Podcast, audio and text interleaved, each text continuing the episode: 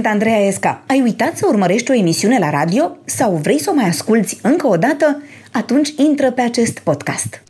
Astăzi mi-am permis să invit o doamnă care să-mi dea lecții. Sau poate mai repede să mă lămurească ce greșeli fac, în ce domeniu și despre cine este vorba, aflați imediat. Attention parents, there's no school on Monday, so the kids will be home making your life a living hell. Sorry about that. Am început să studiez parenting mulți ani înainte să am copil. Pedapsa și recompensa nu sunt ceea ce motivează cu adevărat ființa umană. Tot ceea ce creează pedapsa și recompensa sunt uh, adulți mai degrabă mediocri. România este o țară latină. Stilul nostru de parenting e foarte special în România, foarte special față de tot ce am văzut în celelalte țări. Fără doar și poate ceea ce eu predau sunt tehnici care funcționează mâine, dar dincolo de aceste minuni e nevoie de timp și de efort conștient. Așadar, invitata mea de astăzi este Urania Cremene, expert în parenting, așa cum scrie și pe pagina... Nu mai pot să spun dumneavoastră că mi-a spus să-i spun tu. Așa cum scrie și pe pagina ta de Facebook. Bună ziua și bine ai venit! Mulțumesc pentru invitație, Andreea! Sincer, prima întrebare pe care mi-am pus-o atunci când am aflat de tine a fost dacă ești Urania aceea cu horoscopul. Ți se întâmplă mereu asta? Tot timpul. Tot timpul. Chiar mă gândeam că dacă tot... Uh, mi s-a creat un brand în această direcție. Dacă se va întâmpla să nu mai pot parenting, să nu mai vreau parenting sau să-mi schimb cariera, voi putea să fac uh, horoscop și astrograme fără nicio problemă. Da, mi se întâmplă. Sunteți acea Urania? O, sunt Urania, dar nu aceea, da. Da, da. Una dintre rubricile emisiunii presupune să-ți faci o autobiografie în 20 de secunde, așa că acum ai să asculți un cronometru și când începe cronometru, tu începi să spui ce vrei tu să spui despre tine și care să intre în 20 de secunde. Autobiografia în 20 de secunde. Încerc să vorbesc foarte repede. Sunt uh, Urania Cremene, uh, mama lui Amos, care aproape șase ani, împlinește în uh, aprilie. Sunt pasionată de învățare din totdeauna. Am fost mai puțin tocilară la școală, am fost un elev mediocru și m-am, m-a apucat învățarea mult mai târziu. Am descoperit parentingul în anul 2007 și gata! Și mai departe scrie în carte. Cum toate încep din uh, copilărie mm-hmm. și tu cred că știi mai bine decât mine asta, o să mergem și noi într-acolo și o să te rog să-mi povestești cum erai tu copil. Am fost un copil uh, foarte greu de stăpânit, mm, liderul găștii din fața blocului. M-am jucat toată copilăria mea cu băieți pentru că am avut șansa să am un frate mai mare cu 5 ani, exact cu 5 ani mai mare, pentru că m-am uh, născut exact de ziua lui. Suntem amândoi născuți pe 29 decembrie. Wow! Da. Și, și a născut natural mama bănuiesc, natural, nu? exact, da. A fost o întâmplare Incredibil. fericită. Da. Și tocmai pentru că el a fost uh, motorul apariției mele pe lume, pentru că a cerut un frate sau o soră, m-a primit pe post de cadou și am fost a lui toată copilăria și am jucat fotbal și am cățărat copaci, am uh, o serie de cicatrice pe picioare și nu numai. Și atunci părinții ce făceau? Cum erau? Adică vă acceptau așa năzbâtioși sau... uh, Cred că nu aveam un cotro, pentru că, la fel ca toți ceilalți de vârsta noastră, am crescut cu cheia de gât, cu o bunică depășită de, uh, De situație. De situație, da. Bunica Urania, îi port numele, a fost uh, grecoaică. Și um, eram destul de des pedepsit din acest motiv, pentru că pictam pereți, pentru că ne băteam, pentru că Pereți din distrugeam. casă bănuiesc? Da, Da? da, da, da. Mhm.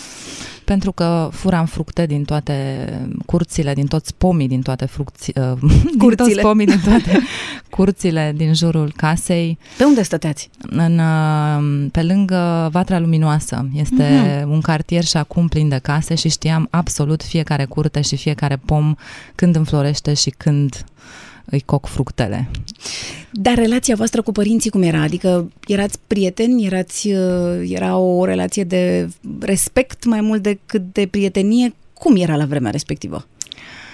A fost împărțit. Tata este colonel și a fost, Oh, oh. uh, da, cadru de armată din totdeauna, rămas orfan de mic și a ajuns în școala militară la 14 ani. Ne putem imani- imagina că a fost o, o ființă severă, este și acum, deși s-a schimbat foarte mult.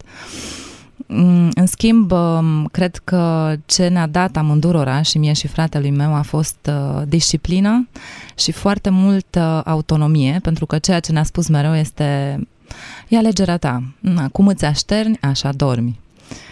Dar acum dacă ar fi să analizați, nu știu, prin, uh, prin prisma uh, trainingului de parenting, ce metodă de parenting au folosit ei? Hmm. Și-au împărțit foarte bine rolurile, și el și mama.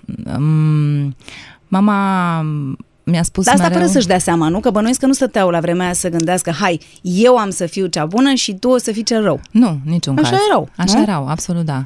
Și nu știu dacă a fost ea bună sau el rău. Ah. Cred că și- au făcut asta cu rândul. Au fost foarte corecți, în schimb, și ne-au implicat în toate deciziile importante. Am avut uh, parte de o casă plină de oameni foarte interesanți, de la care am avut uh, foarte multe lucruri de învățat și nu ne-au ușuit niciodată în camerele noastre. Da, adică nu, nu stai aici că au venit adulții să vorbească. Mhm, mhm. Te-am auzit la un moment dat că ai spus că m, e foarte important ce fel de povești spunem copiilor noștri. Da. Ce fel de povești îți spuneau ție părinții tăi? Eu am auzit toată copilăria mea povești uh, de la bunica care nu erau uh, povești românești. Erau povești grecești, ea a ajuns în România târziu, la studii. Foarte târziu am avut contact cu uh, povestea românească, de la creangă până la Mhm. O mie și una de nopți, care nici măcar nu e românească, dar e, e ceva ce ni se citea. N-am, nu mi s-a citit Scufița Roșie și pe ea am întâlnit-o mult mai târziu. Cred că erau povești speciale, altele decât cele pe care le aud copiii sau le auzeau atunci. Dar cum crezi că ne-au marcat pe noi, generația noastră, nu știu, poveștile astea cu scufița roșie și cu, nu știu, capra cu trei ies sau ce mai știu că era? Da, mai sunt încă. Eu am credința că aceste povești au fost uh, gândite, create uh, pentru a crește în copii obediență. Pentru că cea mai mare parte a educației de care ființa umană a avut parte de-a lungul generațiilor, bunicii noștri, părinții noștri, mii de ani în spate, de fapt, a fost o, o educație autoritară, autocrată, de sus în jos, prin pedapsă și recompensă, mai degrabă prin pedapsă decât prin recompensă. Și crezi că și poveștile erau așa? Adică să-ți fie frică de lup? Clar, da, și dacă greșești, uh, ești aspru pedepsit. La, în capra cu trăiesc se lasă cu sânge pe pereți, adică nu... Eu știi ce, știi ce întrebare mi-am pus și m-am gândit asta când, am, când te-am auzit pe tine vorbind despre povești. Eu nu înțeleg de ce uh, în, uh, în România, întotdeauna când vorbești nu despre mama vitregă, e clar că e ceva de rău. Da? Mhm, mhm. Pe când în franceză, mamă vitregă este Be- belmer. belmer Adică și boper. Nu? Da. Și și soacra, la fel. Când spui în română soacră, adică e clar că e ceva de rău, nu? Da, da. Și de ce în franceză e bună? Adică de ce e frumoasă? Pentru Deci că au vezi? alte povești, da, da, este foarte Da, interesant. oare numai poveștile or fi diferite sau și oamenii crezi că sunt altfel? Adică toate soacrele la ei sunt bune și la noi nu sunt Nu bune? știu asta. Cultura franceză mi este destul de străină. M-am apropiat mai mult de cea germană. Dar um, acesta e un subiect pe care l-am discutat de multe ori, pentru că um, trăim într-o țară în care uh, divorțul este încă, nu încă, este o realitate și din ce în ce mai mulți copii cresc în familii monoparentale sau recompuse și sunt multe mame care mărturisesc că nu știu cum să introducă noul partener copilului pentru că tată vitreg sună extrem de bizar și deloc Și cum zic drăguț. ei atunci în română? Cum trebuie să zici acum? Uite, nu știu, ar trebui Noul să... tată. nu e bine nici, noul tată, că de fapt tatăl tău rămâne este tatăl, tău, nu? Da, tatăl tău va fi întotdeauna tatăl tău și mama ta va fi Și întotdeauna atunci cum mama. să-i zici? Ar trebui să inventăm ceva pentru asta. Da. Bomer și uh, Boper și Da. Belmer îmi place foarte mult. Da, dar trebuie să găsim unul în română. De ce, de ce ți-e cel mai dor când te gândești la copilăria ta? Hmm, de bunica mi-e dor. Mi-e dor de gomboții cu prune pe care îi făcea. Mi-e dor de uh, seriile în care se adunau prietenii părinților acasă și toată sufrageria se împuțea cu fum de țigară, dar recunosc că am trăit, am trăit într-o casă în care părinții mei au fumat și toți prietenii lor. Mi-e dor de uh, acest dute vino pe care îl aveam de la un etaj la altul. Noi am locuit la etajul 13 al unui bloc uh, nou construit după cu tremur, după ce casa noastră în care am locuit undeva în, uh, între Moșilor și Dacia a suferit foarte mult după cu tremur și ne-am mutat în acest bloc iar la etajul 14 deasupra noastră locuia fratele mamei mele uh, cu soția lui și mm, cu verișoara mea, cu trei ani mai mică. Și eram o familie compusă, recompusă și compusă. Zadrugală, familia Zadrugală, așa ne amuzam noi mereu. Și eram tot timpul unii la alții. Și în vacanțe? Ce Și în făceați? vacanțe. Plecați? plecați împreună? Vă duceați, să duceai la bunici, de exemplu, în vacanțe? Aveai bunici la țară undeva sau nu știu, în alt Ei oraș? bine, nu. Ei bine, Nu? nu? nu. Am fost un copil crescut între betoane, pentru că tata a rămas orfan de mic, cum, cum ți-am povestit, um, are puține rude încă. O singură bunică, um, mătușă de-a lui, rămăsese lângă Reghin, de unde tata este, și o vizitam destul de rar, eram vârstă. Iar mama este prima generație născută în România, dintr-un tată sârb și o mamă grecoaică. Și de asemenea, la vremea aceea, mama căsătorită cu un uh, cadru militar nu a putut păstra contactele cu familia ei de afară, așa că am copilărit între betoane. Vacanțele, în schimb, erau grozave pentru că se întâmplau la mare și se întâmplau cu cortul. Mm. Și acum există Unde un... mergeați cu cortul? La, Nă- la Năvodari, uh-huh. în camping. Și acum există un, uh, un copăcel care înflorește în jurul datei de 15 iunie, arată ca o salcie.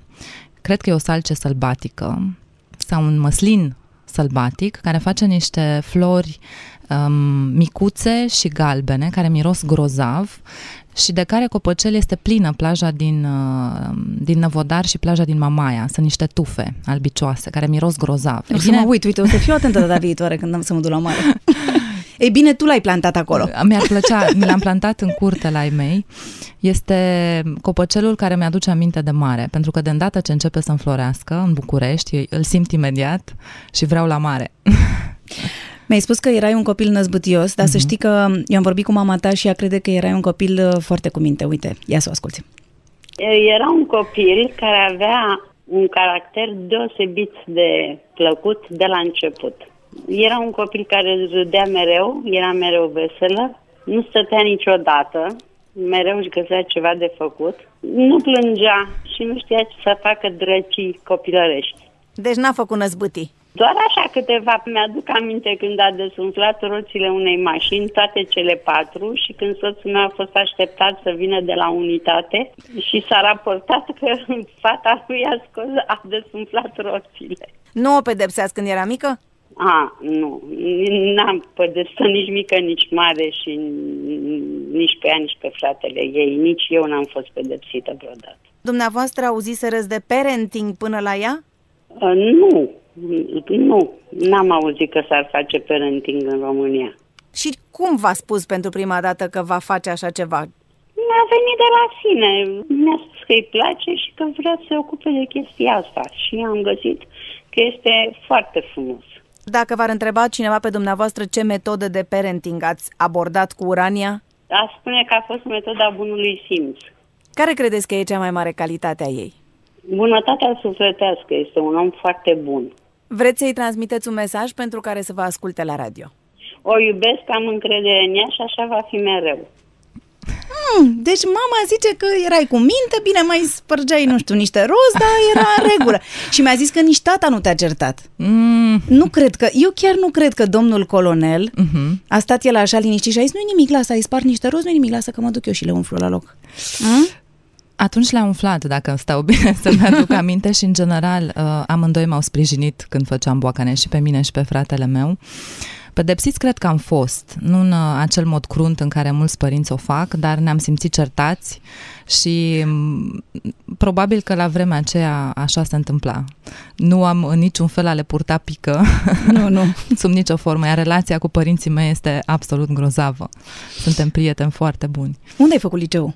La Iulia Hașdeu, Mm, liceu de fete, istorie. filologie, nu? Da, da. A fost uh, un șoc Aveați și băieți, pentru ca mine. să zic așa? Vreo patru. Doamne, și era bătaie pe ei? N-aveam pe cine. Ah, erau patru și nici ei să te bați pentru ei? Cam așa, cam așa. Și A a- apărut la un moment dat în clasa 11, dacă mi-aduc amine, aminte bine, un, uh, un băiat foarte chipeș și deloc uh, integrat în acest liceu de fete, Filip Oproiu se numea, uite, mi-aduc aminte, care rămăsese repetent, era cu un an mai mare decât noi, pentru că îi plăcea foarte mult biliardul și cred că juca la vremea respectivă cumva de performanță, așa că mai mult nu dădea pe la liceu și el era un tip foarte interesant. Dar singurul care era interesant nu venea la liceu. Cam așa. Da, fiind perioada, nu știu, adolescenței, n- a, nu atunci a fost și perioada în care, nu știu, te-ai îndrăgostit prima dată sau ai, nu? Nu Ai mi-aduc început să- aminte de asta, de momentul în care m-am îndrăgostit, pentru că primul meu prieten a fost dintre cei pe care îi aveam de mici în fața blocului. Am avut o gașcă grozavă în fața blocului, ani de zile. Ne-am Adică petrecut. știai de când erai mică, mică? Cam așa, cam așa, chiar da. Și nu mi-aduc aminte când s-a înfiripat între noi acel ceva, dar ne știam de foarte mulți ani. Și ne-am dat de mână la vremea respectivă vreo 2 ani. Dar Cam tu așa. erai mai timidă sau tu erai cea care făcea primul pas? Asta îți mai amintești?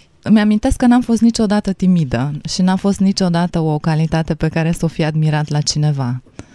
N-am fost niciodată timidă. Și ce fel de băieți îți plăceau?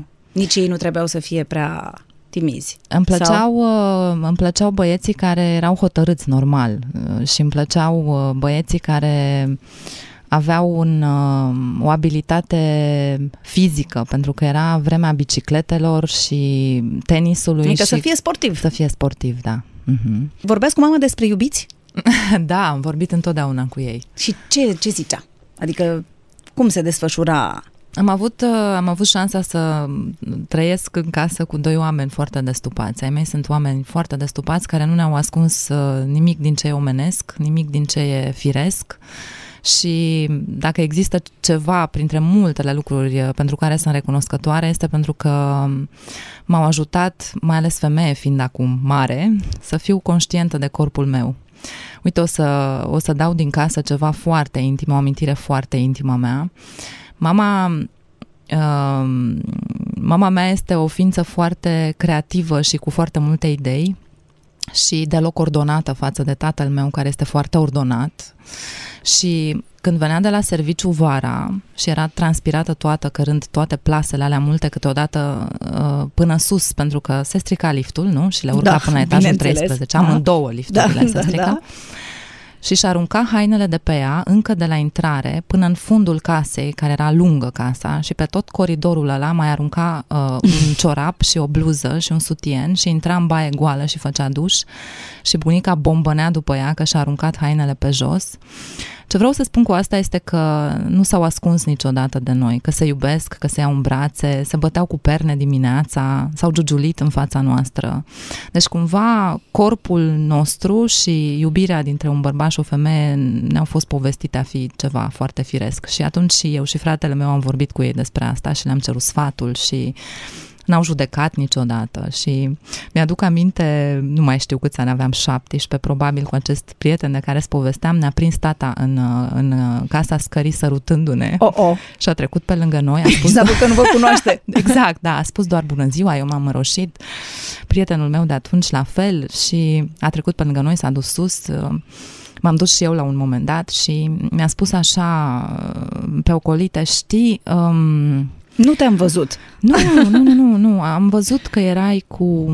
Cred că ar fi potrivit totuși să veniți acasă, să nu stați în scara blocului, adică e ceva care se întâmplă între voi, ok, puteți veni acasă. și mi-a plăcut asta.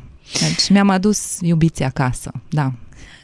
Îți plăceau copiii de atunci? Te gândeai că, nu știu, îți făceai așa o imagine despre cum o să fii măritată și o să ai copii și... Nu, Nu.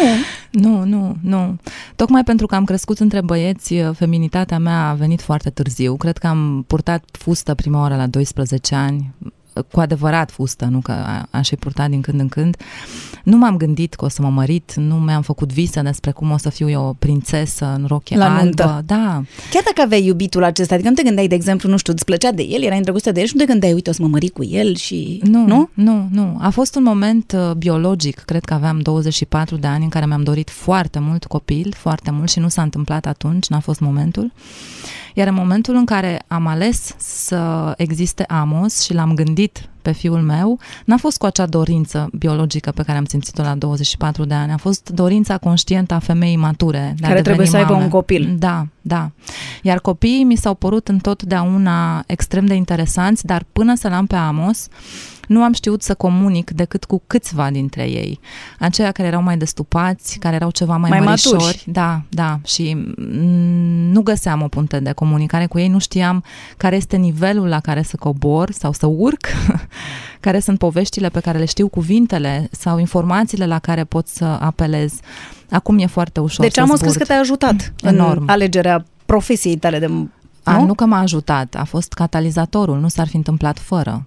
Nici nu știu cum ai putea să oferi uh, informații despre parenting sau să, să cutezi măcar să faci asta fără să fii părinte. Pentru că, deși am predat foarte multe cursuri, multe dintre tehnici uh, punându-le în practică eu, la rândul meu, prima oară, sunt multe altele pe care nu le-am pus în practică. Am fost doar un facilitator între informație și participanți, dar în parenting nu merge asta.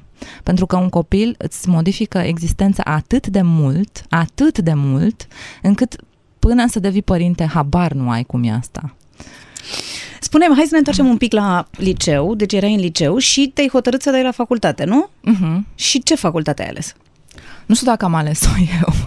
A Ales-o fost domnul dreptul. colonel. Nu mai știu. Nu. nu mai știu. Eu am vrut să fac jurnalism. Mm. S-a întâmplat că m, eu scriam foarte mult și foarte bine. Singurele mele note foarte mari erau la limba română și am fost la Olimpiade și am avut un uh, premiu de premiu întâi la literatură pe țară în clasa noua și am lucrat câțiva ani la, la Radio Tinerama Uh-huh. și la ziarul Tineretul Liber, unde în mijlocul ziarului erau două pagini lipite care se numeau atunci Dictatura adolescenților.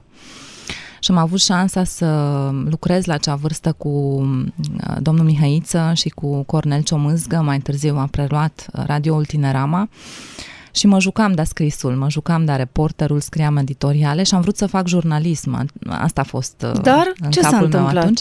Ei bine, mi s-a povestit, cum multor copii li se povestește, că, Că o să se mor va- de foame. Exact. Și să nu faci tu mai bine o meserie, să știi ceva, să... Nu? Am făcut o meserie și am știut ceva, da. Da. Am decis în anul 2 că nu. A, n-ai Nu. terminat, n-ai terminat Ba da, facultatea sau? ba Ba da, da, am ai dat la terminat-o. drept, nu? Am dat la drept, am intrat la drept, mi-a plăcut foarte mult din Ah. punct de vedere teoretic. În anul 2, în schimb, am ajuns pentru prima oară în viața mea într-o sală de tribunal, trebuia să adunăm spețe. Și pentru că nu am avocați sau juriști în familie, habar nu aveam ce înseamnă asta și în mintea mea erau filme americane. În care știi? sunt niște jurați, da, care zic ei ceva și și, nu? sălile alea da, da. somptuoase și spațiu elegant. E bine, atunci în România nu era deloc așa, nu știu cum mai e acum într-o sală de tribunal. Vestea proastă este că nici acum nu este mare diferență, da? Da, am avut un șoc. În cele două săptămâni în care am umblat în sările tribunal, uh, eram în uh, pragul unei depresii și am ajuns acasă plângând și am spus că eu nu vreau să fac asta sub nicio formă. Mama a spus că ar trebui să o termin dacă tot am început-o și am făcut asta, am terminat-o. Doar că în acel an, în anul 2, m-am angajat într-o vară la ceea ce este acum uh, hotelul Crown Plaza. Și mi-a plăcut atât de mult ce am făcut acolo, pentru că am intrat în departamentul de resurse umane, încât am intrat în, uh, în industria hotelieră unde am lucrat câțiva ani. Și asta ți-a plăcut. Mi-a plăcut foarte mult. Și pe urmă ce s-a întâmplat? Cum ai ajuns la parenting? De unde până unde? Au venit niște copii la hotel, te-au deranjat că țipau și ai zis trebuie să fac ceva cu părinților. Are legătură cu copiii care țipau, dar mulți ani Da? mai târziu. Mulți ani mai târziu. Mm. Am, uh, din resurse umane am trecut în training. Câțiva ani am lucrat în Germania, tot în industria hotelieră și Adică tot făceai în training pentru cine? Făceam training pentru managementul uh, hotelului sau hotelurilor. Mhm. Făceam uh, training cu trainerii de departamente care predau la rândul lor mai departe customer service. Știa lumea la vremea aceea ce înseamnă trainer în industria Era hotelieră? foarte incipient, da, foarte la început. Sunt uh, printre primii trainer certificați cu patalamale la mână din România la vremea uh-huh. respectivă. Iar mai apoi, când m-am întors din Germania, în, în, încercând să mă întorc în industria hotelieră, am realizat că salariul pe care eu mi l-aș dori nu-l mai găsesc acolo, pentru că, deși e un domeniu extraordinar, salariile erau, nu mai știu cum sunt acum, erau încă, erau încă mici, comparativ cu uh, ceea ce se întâmpla în uh, corporațiile care începuseră să pătrundă în România și care veniseră cu, cu totul alte salarii. Și atunci am ales să mă angajez într-o companie de, de learning, Achieve Global se numește ea, companie americană de training și consultanță. Și alături de ea am rămas uh, până în 2007. Așa că am, uh, am predat cursuri uh, unor mii de manageri din foarte multe companii românești și nu numai. Și cele mai multe dintre cursurile pe care le-am predat au fost în zona leadership-ului. Și am învățat pe manager să rezolve probleme, să ia decizii, să comunice, să motiveze. Și m-am întrebat la un moment dat de ce toate aceste abilități, calități, atitudini de care avem nevoie, atât de mare nevoie la, la vârsta adultă și care fac o mare diferență între mediocritate și uh, excelență, se, înv- se învață atât de târziu. De ce nu le avem mai devreme? Și am început să citesc unde anume în copilărie sau unde anume se, se, se conturează toate aceste calități în noi și am ajuns la parenting. Am ajuns la parenting și m-am îndrăgostit de acest domeniu. Ce zice copilul tău că faci tu, adică despre profesia ta? Dacă îl întreabă cineva, ce face mama? Știe de la 2 ani și un pic că mami face parenting. Și știe ce e asta? Da, atunci mai puțin, acum chiar știe. A, a rămas lângă mine de destul de multe ori când am predat, când am facilitat asta și îl întreb de multe ori. Auzi, Amos, dar uite, dacă tu ai face o boacănă și ai face asta și asta, tu cum ai vrea să reacționeze adultul de lângă tine? Păi aș vrea să reacționeze așa, dar de ce? Păi uite așa. Copiii știu de deci multe până la ori urmă mai bine îți decât suflă, noi. îți suflă la teme. Da, pentru că ei știu. Ei știu mai bine decât noi. Au un bun simț fantastic despre ce e corect și despre ce e uh, de bun simț. Și fascinant este că ei ne iubesc necondiționat. Mie asta mi se pare fascinant. Și din iubirea lor necondiționată vin foarte multe idei bune despre cum se credește o relație. Da, pe de altă parte, el e mic și mă gândesc că nu are cum să-ți sufle și la ce să faci cu un copil adolescent, de Nu. exemplu. Și tu, ne trecând prin asta, poți să explici? Adică, cum faci acolo unde nu ai propria ta experiență? Învăț și eu la rândul meu de la alții. Sunt sute de părinți cu care lucrez și adresez întrebări și mă întâlnesc cu, cu adolescenți. Eu lucrez mult cu adolescenți. Mă întâlnesc cu ei și încerc să înțeleg cum arată viața lor, ce își doresc să facă, ce li se pare corect, ce nu, uh, cum își gândesc viitorul, ce îi pasionează, când se îndrăgostesc, care sunt provocările lor. Și care sunt? O să stăm aici multe ore să-ți povestesc despre adolescenți. Cum i-ați convins pe români că există o profesie prin care cineva te învață cum să fii părinte? Ți se pare că i-am convins? Păi eu cred că da. Glumesc. Um, nu cred că i-am convins eu. Sunt oameni înaintea mea care au făcut asta și o fac încă. Deci sunt, uh, eu sunt recunoscătoare că nu sunt singură și sunt recunoscătoare că toate aceste voci ne îndreptăm cam în aceeași direcție. E greu, e greu. E o țară în care încă 64% dintre copii sunt bătuți acasă. Și asta arată cercetările făcute de Salvați Copii, de organizația Salvați Copii. Și nu pentru că părintele s-ar fi enervat într-o zi sau și-a pierdut cumpătul sau a fost foarte stresat și nu s-a putut abține, ci este încă o metodă folosită des. Deci mai, mai avem mult până acolo.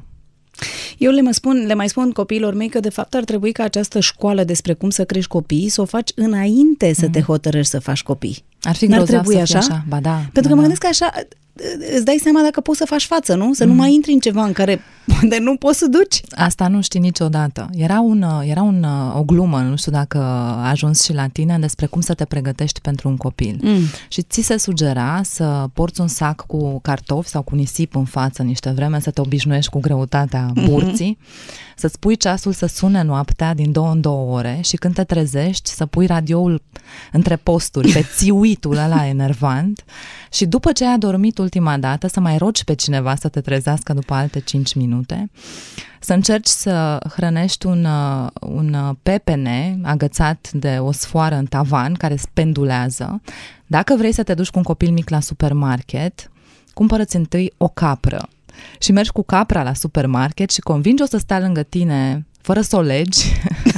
Cam așa erau foarte multe Și sfaturi. mai face cineva copil? Adică după ce Asta- treci prin toate astea, nu știu, întreb și eu așa, pentru că tu știi. E o întrebare foarte Adică- bună. Probabil că nu, dar mm, Nu e evident mai bine nu că știi. nu știm? Ba da, e mult mai bine. Și chiar dacă ne spun, foarte mulți oameni ne spun cum e, dar uh, nu contează că e așa.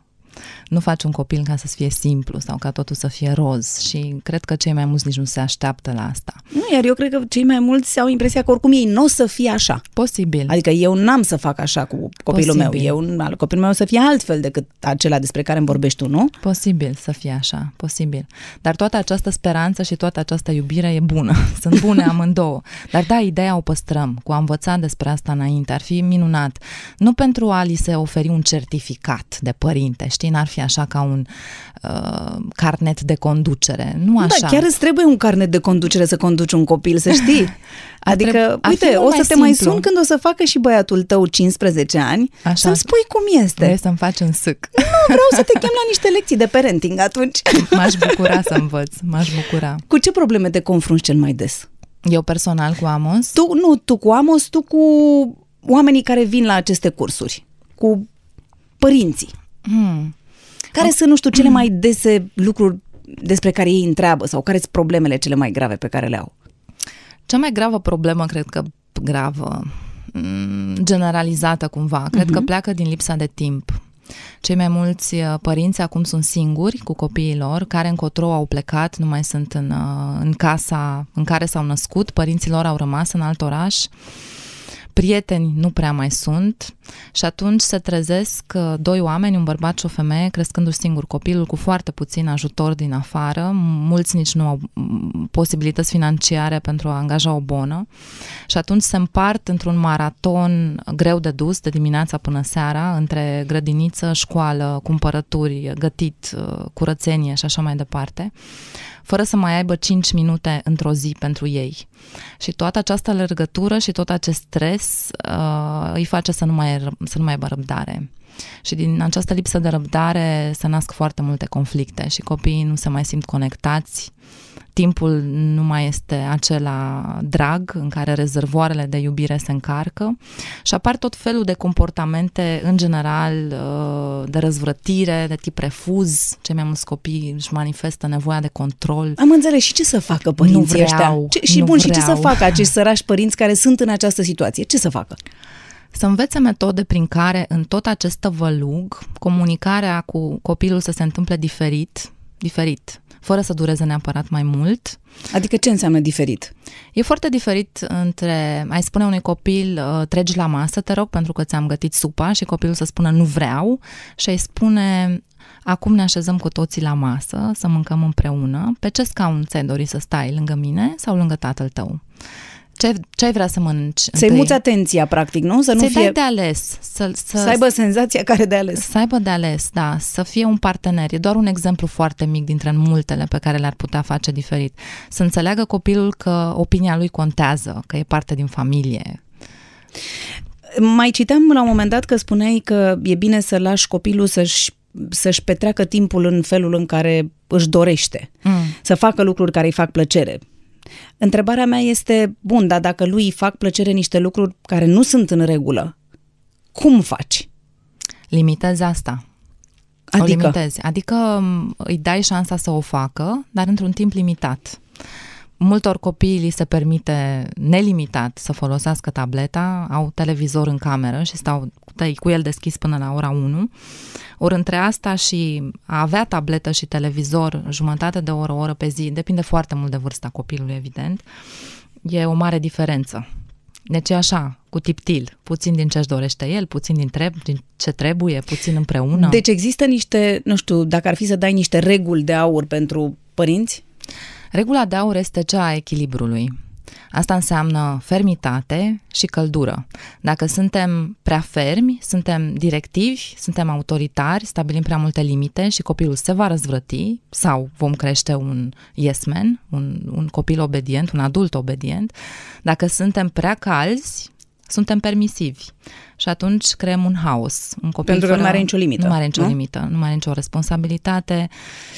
Motivația este una suboptimă, plictisul apare, sunt foarte multe consecințe pe termen lung. Eu propun fermitate și căldură. Acesta este parentingul echilibrat. Adică da, există limite, Să, da. Să-i spui foarte cald că nu are voie să facă asta.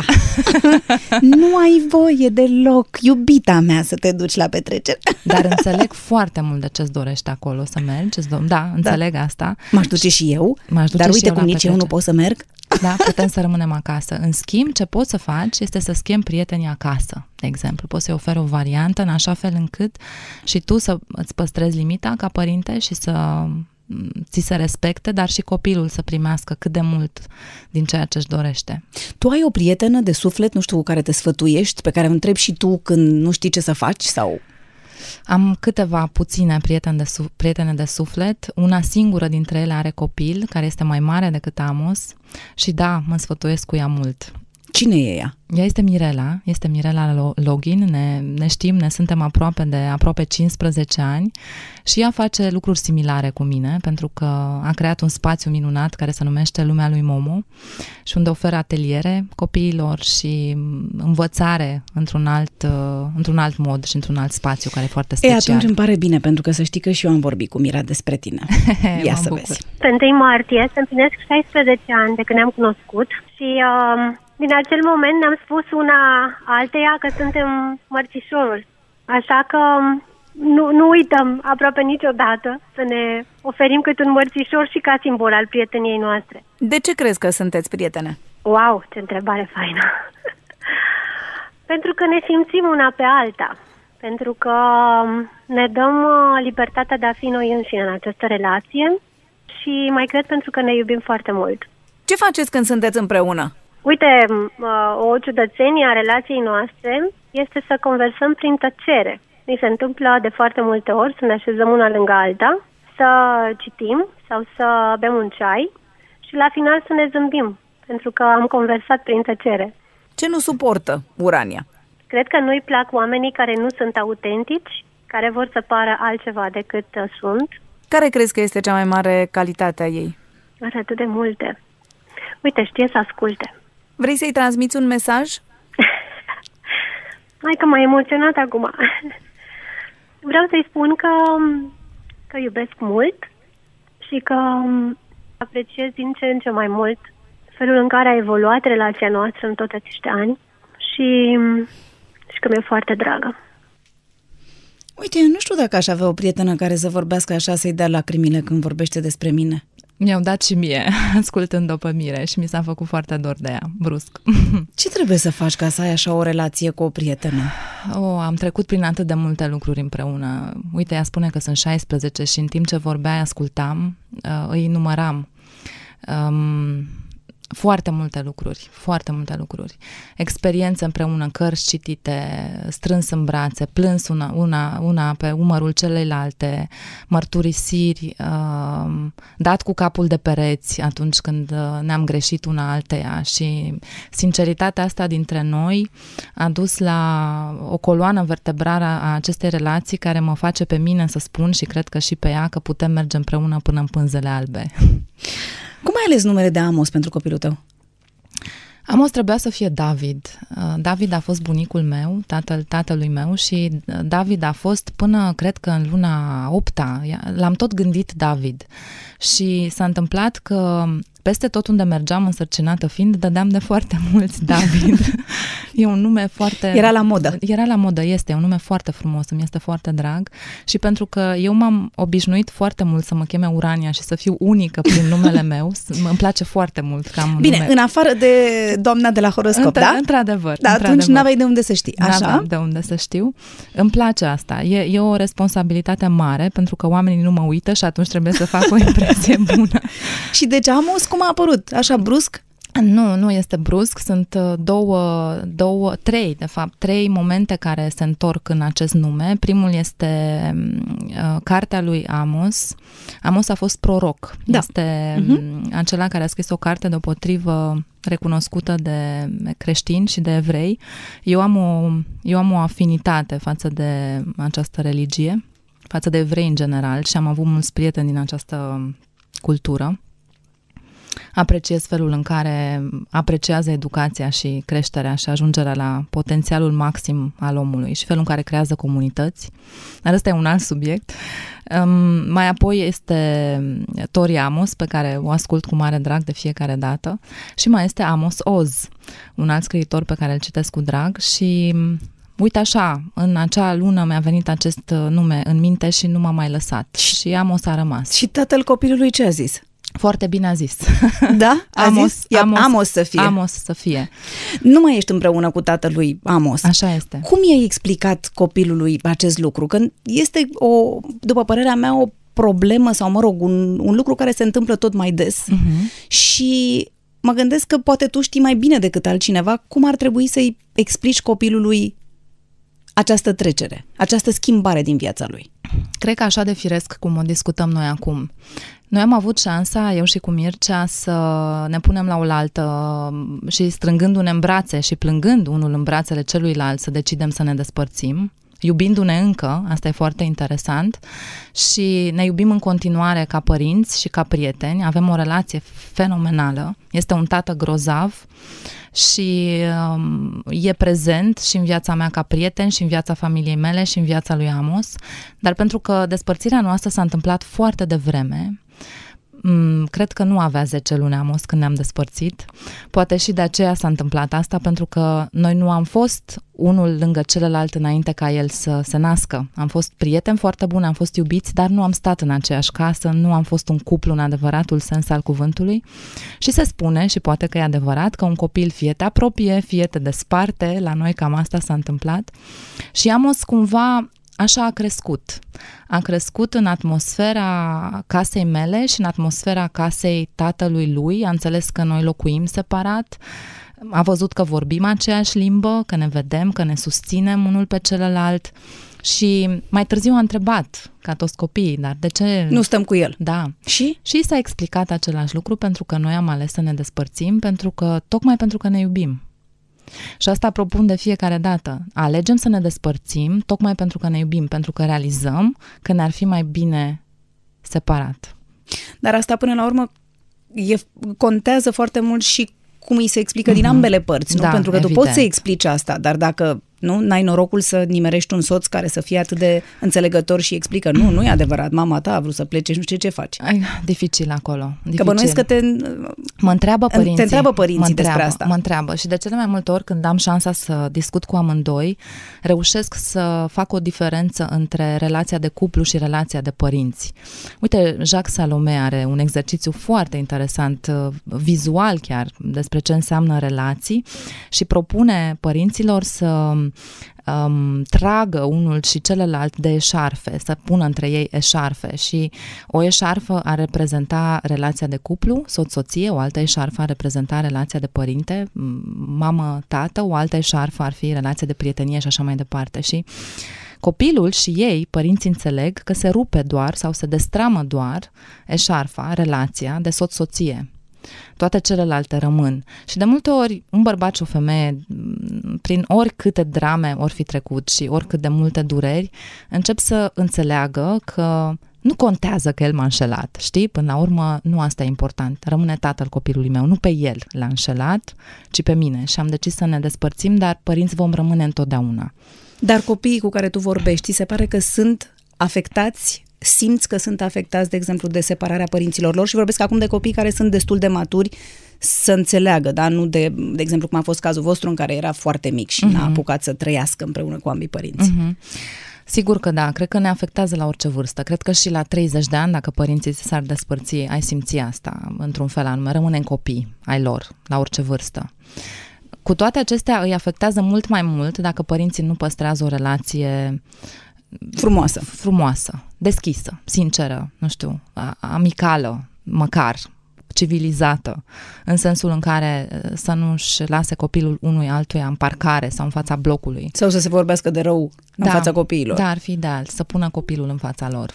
Adică, nu, interesul lui în fața interesului lor. Există întrebări la care nu știi ce să le răspunzi părinților? Desigur că există, da. Și ce faci? Le spun că nu știu, ba mai mult de atât, habar n-am, habar n-am. E o întrebare grozavă. Mie îmi plac întrebările la care nu am răspuns, pentru că mă provoacă să citesc, mă provoacă să învăț, mă provoacă să vorbesc cu alți oameni și să aflu răspunsul. Și dacă nu reușesc, îmi mărturisesc limitele și asta e. Nu, nu le pot ști pe toate. Sunt și eu în plin proces de învățare. Care sunt cele mai uh, întâlnite greșeli pe care le fac părinții? Hmm. Cred că toate pleacă din, uh, din lipsa iubirii necondiționate. Și această lipsă a iubirii necondiționate pleacă din uh, extensia pe care noi o, o așezăm în copil. Este o extensie a noastră, în sensul acesta. Adică nu-l privim ca pe o ființă separată de noi, cu propria cale, cu propriul destin, cu propriile calități și ne oglindim atât de mult în această ființă pe care evident ne-am dorit-o perfectă, încât mm, ne afectează orice greșeală și o luăm personal, ne afectează în imaginea noastră, ar trebui să fie perfect ca noi să fim perfecți și luăm eșecul și fiecare durere personal și asta cumva taie mult din aripile copilului, că nu, că nu îl creștem ca fiind el însuși. Când ai avut cea mai mare satisfacție a emisiunii pe care o realizezi la, la radio? Am foarte multe satisfacții, pentru că altfel n-aș putea să fac ceea ce fac. Cele mai mari satisfacții sunt când îmi scriu copiii părinților care au trecut Cheamă pe mama la tine. nu este... Poți a... să-mi dai numărul să-l dau tatălui meu? Cam așa, nu. Au fost uh, părinți de adolescenți în general care au deja acces la internet, au e-mail, au Facebook și îmi scriu. A fost mama la un workshop. Este extraordinar. Este wow! Știi ce m-a întrebat aseară? Uite ce m-a întrebat! Mamă, ce tare! ce cool, cam așa e. Și când, uh, când copiii sunt echilibrați și fericiți și părintele îmi spune este extraordinar. Deci am rezolvat în trei zile o problemă cu care mă confrunt din totdeauna și nu-i dădeam de capăt. Pentru mine este fabulos. Doamne, ce problemă e asta care se rezolvă în trei zile? Că vin și eu la toate workshop-urile. Te aștept cu drag. Da. Um, am vorbit și cu Adriana Titien, să știi, hey. pentru că știu că tu realizezi această emisiune împreună cu ea și mi-am permis să vorbesc și cu ea despre tine. În primul și în primul rând m-a uimit frumusețea Uranii. E absolut o femeie superbă și evident că există o mulțime de prejudecăți în legătură cu femeile frumoase și după ce am trecut de frumusețea răvășitoare a Uraniei ne-am dat seama ce minte excepțională are și mi-am dat seama că multe din lucrurile pe care ea le spune um, sunt de folos acasă. Ea crezi că a învățat ceva de la tine? Am învățat. Am învățat să nu-și mai țină mâna la gură când vorbește și are microfon. Am învățat să fie mai deschisă și să nu fie foarte elitistă. Să nu fie foarte elitistă? Da. Adică ce făceai? Nu știu, cred că ne fiind obișnuită cu camera, ne fiind obișnuită cu microfonul, pentru că locul meu de joacă e într-o sală de curs în care mă pot mișca, în care da, pot să-mi pun mâna la gura Adriana, în care pot să-mi rod unghiile, în care pot, mă pot scărpina în cap sau așeza în genunchi în, lângă un participant, dacă asta simt să fac. Evident că aveam un soi de rigiditate și vorbeam așa printre dinți și Asta am... părea că ești superioară? sau? Da, cred, cred. Cumva din cauza bunicii mele, sau datorită ei, mai bine spus, care a avut tot timpul o atenție exagerată o simțeam la vremea respectivă pentru felul în care vorbesc, pentru felul în care merg, pentru felul în care mă așez pe scaun și tot timpul mă critica și îmi atragea atenția. Și tu te-ai răzvrătit. Că plescăi, că nu stau dreaptă, că nu mai țopăi, că nu, că nu arată, așa nu se îmbracă o doamnă, asta așa nu vorbește o doamnă. Toate aceste comentarii ale ei m-au făcut să am o atitudine pe care foarte mulți o cataloghează a fi de prințesă, de zână, de aroganță, așa cumva, nu știu cum merg, cum vorbesc și și da, mai ales în fața camerei sau în fața unui microfon, asta se vedea și mai mult. Și Adriana m-a ajutat, pentru că e o actriță extraordinară și feedback-urile ei, fără doar și poate m-au ajutat. Deci, până la urmă, era bine că îți spunea bunica toate astea sau tu făceai de andoaselea numai pentru că îți spune toate astea? Nici măcar nu le făceam de andoaselea, că nu îndrăzneam să fac asta. Bunica mea a fost omul uh, cheie din copilăria mea, pentru că mi-am petrecut cel mai mult timp cu ea, de fapt, ca noi toți cu bunicii. Și era o doamnă, în adevăratul sens al cuvântului o doamnă. Și nu îndrăzneam să ies din cuvânt. Nici Dar eu, când nici zici, când zici asta casă. că nu îndrăzneai să ieși din cuvânt, de ce nu îndrăzneai să ieși din cuvânt? Pentru că o respectam enorm. Pentru că deși avea 1,50 m, era mică și hotărâtă. De, de vreme a devenit mai mică decât mine. Era, era un om uh, în fața căruia nu, nu puteai să ai replică, pentru că te desfința fără să ridice vreun cuvânt, fără, fără să ridice tonul, fără să te jignească în vreun fel. Dar cum reușea? Ce zicea? Uite, sau? uite, tu vorbeai tare și se uita la mine și spunea Urania, nu este nevoie să ridici tonul. Am înțeles exact ce ai să-mi spui. Putem vorbi, te rog, pe un ton civilizat? Cam așa vorbea, știi? Și nu aveai ce să faci decât să te repliezi și să vorbești pe un ton civilizat. Pe un ton civilizat, da. Mi-ai spus că ai cochetat cu jurnalismul uh-huh. și câtă vreme ai scris la ziarul acesta pentru Cred că au tine? fost 2-3 ani, dacă mi-aduc aminte, cam așa. Ai rămas cu prieteni de acolo? Adică ai mai colaborat câțiva, după aia? sau? Câțiva ani. Acum uh, există Facebook-ul. Andreea Bilic este cea uh-huh. cu care a, care a scris și ea atunci. Este Dan Cipariu.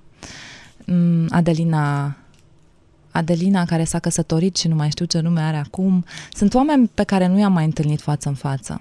Păi de-aia l-am chemat pe Dan Cipariu ca să-l întâlnești față în față, da. Uite, sper că va intra el. A, uite-l! Extraordinar, ce uite-l. surpriză. Nici eu nu l-am mai văzut de multă vreme față în față, așa că e o dublă surpriză. Sunt un Bună economist seara! al stării de bine. Poftiți, vă rog, domnule economist. Vă, vă pup uh, după. am Da, adus și pupă-ne eu după, așează-te acolo la acel microfon și puneți și căștile. O Ne-a seară adus și- fastuoasă, v-am adus și... Ne-a adus și ceva de citit? Da, v-am adus Singurătatea vine pe Facebook. Ia spuneți-ne, ce, ce a pierdut jurnalismul românesc pentru că doamna Urania face parenting? Păi a pierdut uh, un uh, posibil premiu Nobel. Și vă spun și de ce. Uh, Dacă uh, îți mai amintești, uh, dragă Urania, dragă Dana, în uh, 1991 ai luat un premiu, iar marele laureat al premiului care s-a acordat la Palatul Elisabeta, atunci nu exista Casa Regală, Mhm. era imediat după Revoluție, a fost George Emil Palade. Mhm. Sper că mai ai uh, ziarul Tineretul Liber. Mărturisesc că nu-l mai am. Nu nimic, dar tu l-ai sigur, nu? Asta vrei eu, să ne spui? Eu mai l-am, ai? l-am, dar trebuie să caut uh, acasă. Asta îmi va lua ceva vreme. În desele, în desele mele mutări am rătăcit tot acel caiet și mi-ai face cea mai mare bucurie dacă ai mai găsi Am copii auzit, de atunci. uh, spunând, amintind-o pe Andreea Bilig, Mhm. trebuie să să spun că la dictatura adolescenților, la tineretul, la tineretul liber, o tempora, o mores, o am, amores, o amos, ores. Uh, acolo au fost câteva personaje in- interesante, de la Chris Simion, Și Chris, da, Chris Simion, care la e un Andreea regizor. Bilig, da? uh, la Răzvan Sândulescu, care acum se ocupă de mm, chestiuni politice, e mare manager politic. Da, acolo da, și te-a de- surprins traseul ei plecând de acolo și ajungând aici? Nu, pentru că uh, și la jurnalism și la parenting e vorba până la urmă de același uh, instrument. E vorba de comunicare. Mhm. Și atunci uh, când ai uh, organ pentru ascultare, dar nu cum o fac uh, cei care sunt specializați să facă lucrul ăsta, atunci ai uh, organ și pentru copii, și pentru parenting, și pentru uh, Orice tip de comunicare. Orice tip de comunicare. Iar a- eu am, uh, să știi că ascultând uh, tot ceea ce ai spus p- până mai devreme, uh, mi-am adus aminte de o, o, o jurnalul lui Tetelu de odinioară din Cațavenci, din Academia Cațavencu, în care Tetelu spunea, aș vrea să fiu tatăl meu. Ascultându-te pe tine, am, am ajuns la ideea că aș vrea să fii mama mea. Să știi că nu ești singurul, trebuie să stai la coadă, da? Da. Cum era Urania când ai cunoscut-o tu? Uh, Era un uh, copil adorabil. Uh, Am avut totuși inteligența, pentru că prietenii mei apropiați n-au avut această inteligență ca a mea, totuși să nu mă îndrăgostesc de ea. Deși Dar cum ai făcut? Aveai purtai mâncam niște ceva la ochi, cartofi nu? prăjiți Sau cum? Și tatăl, tatăl Uraniei, un, un om seducător, uh, așa, uh, am făcut niște petreceri. De altfel, eu cred că e de vină cartierul, șoseaua Iancului. Pentru că uh, în șoseaua Iancului trebuie să le spunem ascultătorilor, se, se consumă uh, cele mai teribile petreceri. Mi-aduc aminte că acolo, pe vremuri împreună cu Bogdana Popescu, mama Andrei Esca făcea cei mai uh, minunați cartofi. Iată. Chiar noi în secret îi spuneam uh, regina cartofilor prăjiți. O să se bucure mama, o să vă mulțumească, să știți. Și acum își aduce aminte cum vă dădea cartofii prăjiți pe geam în balcon. Dar nu despre mine vorbim în această Știu, emisiune. dar uh, nu știu dacă uh, voi știți, ați locuit uh, la blocuri apropiate. Acum am aflat. Acum am aflat și noi. Nimic nu e întâmplător. Într-adevăr. Așa. Suntem în cartierul cartofilor prăjiți. Asta am aflat în această seară. Și de ce ai remarcat-o? Pentru că era foarte frumoasă, am înțeles. Purtai ceva la ochi ca să nu te îndrăgostești și... Uh, nu neapărat că uh, așa erau f- frumuseți, uh, chiar mi-aduc aminte că avem o fotografie, asta cred că o am, în care în uh, fotografia de la dictatura adolescenților este și Nadine, Și da? Nadine, Nadine da, Voandru, e, da, ce e, da. lume, Ho- mă rog, personaje feminine Una și una. una și una. Aici să știi că întotdeauna uh, dictatorul adolescent a avut niște gusturi uh, teribile, uh, cel puțin în spațiu Carpato-Danubiano-Pontic. Ce ai remarcat deosebit la ea în perioada respectivă? Uh, Cum o in- scria? Cum... Nu. Avea ceva Nu neapărat asta, pentru că uh, oamenii cu care eu lucram atunci învățau să, să scrie uh-huh. și toți făceau niște exerciții. De altfel, asta a fost o platformă teribilă. Îmi pare rău că astăzi nu mai există o, o platformă pentru adolescenți în care să învețe să, să scrie și să scrie mai ales despre problemele lor, pentru că asta făceam noi atunci uh, în uh, 1990-91 cu dictatura adolescenților. Da, da, acum ei scriu doar SMS. Deci pentru ce ar trebui să existe aceste cursuri? Crezi că Hmm? Ar fi important pentru că uh, spunea un lucru foarte important uh, Urania, uh, care m-a dus de fapt la gândul uh, unei uh, cărți a lui Jean Baudrillard, Strategiile fatale. Ei bine, uh, noi trăim uh, într-un uh, univers în care toată lumea se supradimensionează prin promovare, prin uh, proiecție identitară și de fapt uh, până la urmă ajungem uh, să vedem că esența, ne lipsește esența comunicării. Ce înseamnă esența comunicării? Înseamnă transfer de sinestezie. Uite cum ne uităm noi acum pupilă în pupilă, față către față, chip către chip și nu numai că avem un transfer de cunoaștere, de sensibilitate, dar suntem și sinestezici. Adică exact ceea ce lipsește și copiilor, că ei au nevoie totuși uh, să îl ții și de mână să mergi cu el în par, nu neapărat să-l răsplătești și așa mai departe. Ne lipsește această sinestezie și E foarte important să înțelegem că niciun fel de soft și niciun fel de hardware nu vor putea să facă o replică a mhm. sinesteziei, mm-hmm. adică uh, această vedere față către față, chip către chip. Ai o amintire preferată sau o amintire, nu știu, la care îți vine în minte acum legat de Urania? Am mai multe amintiri uh, care se, se leagă de petrecerile, de făceam niște petreceri foarte frumoase la, la Urania, cu niște personaje chiar de poveste și mi-aduc aminte cu plăcere de fratele ei, de tatăl ei, care aveau, era o familie foarte foarte veselă. Să nu uităm că erau uh, anii aia foarte groaznici, uh, 90-91, cu mineriade, cu o lume tensionată și noi eram parcă dintr-o altă planetă. Uh, așa, ca să-l citesc pe prietenul nostru Mișu Eminescu, într-o lume ce gândea în vesuri și scria în poezie. Mm-hmm. Și asta cu, cu parenting să știi că... Spunem, pot să vină și uh, unchi la... De Pentru că am o nepoțică adorabilă uh-huh. și... Uh... Deci tu ai fost la lecțiile astea dinainte, ai înțeles despre ce e vorba și n-ai mai făcut copil. Spune-ne adevărul. nu, nu n-am fost, dar aș vrea să, să merg. Îți mulțumesc foarte mult, îți mulțumesc, mulțumesc și... că ai venit, Dan, și mă bucur mult că te-am văzut. Ne pupăm după emisiune. Exact, după, după emisiune după. ne pupăm. Acum poți să-i spui că erai îndrăgostit, nu nimic, dă jos căștile. Uh, îți mulțumesc frumos și eu mai rămân puțin cu tine, Urania, pentru că mai avem, uh, mai avem două rubrici ale emisiunii prin care trebuie să trecem. Prima dintre ele se numește Back to Back, o să ne întoarcem spate în spate. Eu am să spun un cuvânt și tu ai să-mi răspunzi cu un cuvânt la care te gândești când îl auzi pe al meu. Da? Ok. Hai. Back to Back. Dragoste. Echilibru. Rușine. Bed. Sex. Plăcere. Curaj. Everest. Bani. Prosperitate. Pasiune. Meserie. Talent. Andreesca. Frică. Întuneric. Vacanță. Mare. Perfecțiune. Armonie. Frumusețe. Echilibru. Prietenie. Hmm, pânze albe. Copii. Ludic. Familie.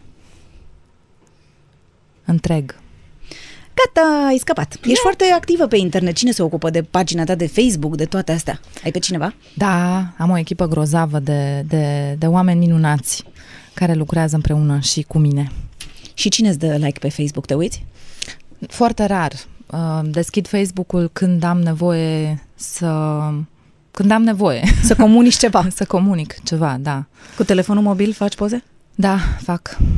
Și care e ultima poză pe care ai făcut-o cu telefonul mobil? Uh, uh, să mă uit? Da, da? ia uite-te. Ce test?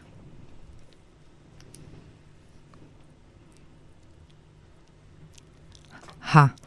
Ia este fotografia buchetului de flori pe care l-am primit de la soțul meu Rareș cum mă întorc aici. Hmm. Soțul meu are minunatul obicei de a-mi trimite flori pe oriunde plec uh, prin țară, ca să știe că, ca să știu că este aproape de mine și mă trezesc uh, în mijlocul unui seminar sau în mijlocul unui workshop sau la pauză sau la final cu un curier care vine și mi-aduce un buchet Ce de flori. frumos! Este minunat. Și le car după mine, că eu în general plec două, trei zile și plec cu buchetul și ajung la hotel cu buchetul în mână și mă duc cu el în cameră și de acolo în sala de conferințe și după aia iar în cameră și tot așa mă plin cu buchete și mă întorc cu el acasă și le fac fotografii și am foarte multe fotografii cu buchete de flori. Foarte frumos! Mai avem o rubrică și ai scăpat de mine. Se numește 10 întrebări esențiale. Ok. 10 întrebări esențiale. Ce ai face dacă ai câștiga un milion de euro? Aș face 5 milioane din ei. Știi și cum? Da, cred că da. Cum? I-aș investi, evident. în, în niciun caz nu i-aș, nu i-aș cheltui. Ce înseamnă lux pentru tine? Înseamnă să am uh, timp, foarte mult timp liber, fără să fiu nevoită să muncesc. Ce grupă de sânge ai? Habar n-am. Ești fericită? În cele mai multe dintre zile. Când ai mințit ultima dată? Minciuni de conveniență cred că mi se întâmplă destul de des. Din uh, acelea cu uh, nu am auzit telefonul, uh, cred că mailul a intrat în trash, În spam. în spam uh, l-am șters, uh, din astea. O minciună adevărată din aceea, gravă, din care probabil, uh, de care mă, probabil mă întreb tu, nu cred că s-a mai întâmplat de foarte mulți ani. Mi le asum. Când le fac, mi le asum. Cine este trainerul tău? Trainerul meu? Mm. Sunt foarte mulți oameni care îmi sunt trainer. Fiecare om pe care îl întâlnesc este trainerul meu. Învăț de la fiecare ceva. Ți-am spus că sunt fan învățare. Sex dimineață sau seara? Seara cât mai târziu. Când ai plâns ultima dată? În Hohote, acum vreo lună, De ce? mi-am adus aminte de ascultând o melodie de un om foarte important în viața mea. Cui ai dat cel mai recent SMS? Prietenei mele era Luca. Dacă ar trebui să păstrezi trei lucruri din tot ce ai tu, ce ai păstra? Obiecte fizice? Da, obiecte. Obiecte. Hmm, nu țin la obiecte, Andreea. Nu știu ce aș păstra din ele. Știu ceva care, nu știu, poate ai obiecte care îți provoacă amintiri. Nu știu, ai obiecte de la cineva drag sau fără de care chiar n-ai putea să trăiești. Nu există niciun obiect fără de care n-aș putea trăi.